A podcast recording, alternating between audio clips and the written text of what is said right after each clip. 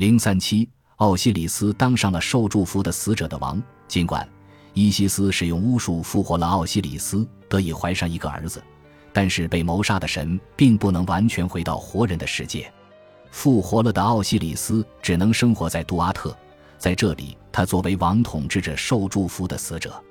他只能生活在这个地方，只能通过使节与活人的世界进行联系。作为世界上的再生的力量，奥西里斯在每天晚上的半夜都会与身体欠佳的太阳神合二为一，为太阳神注入充足的能量，使其能在早晨升起在东方，继续他在天空的巡游。他也主持对死者的审判。当用麻特的羽毛对死者的心脏进行称重的时候，他会在旁监督。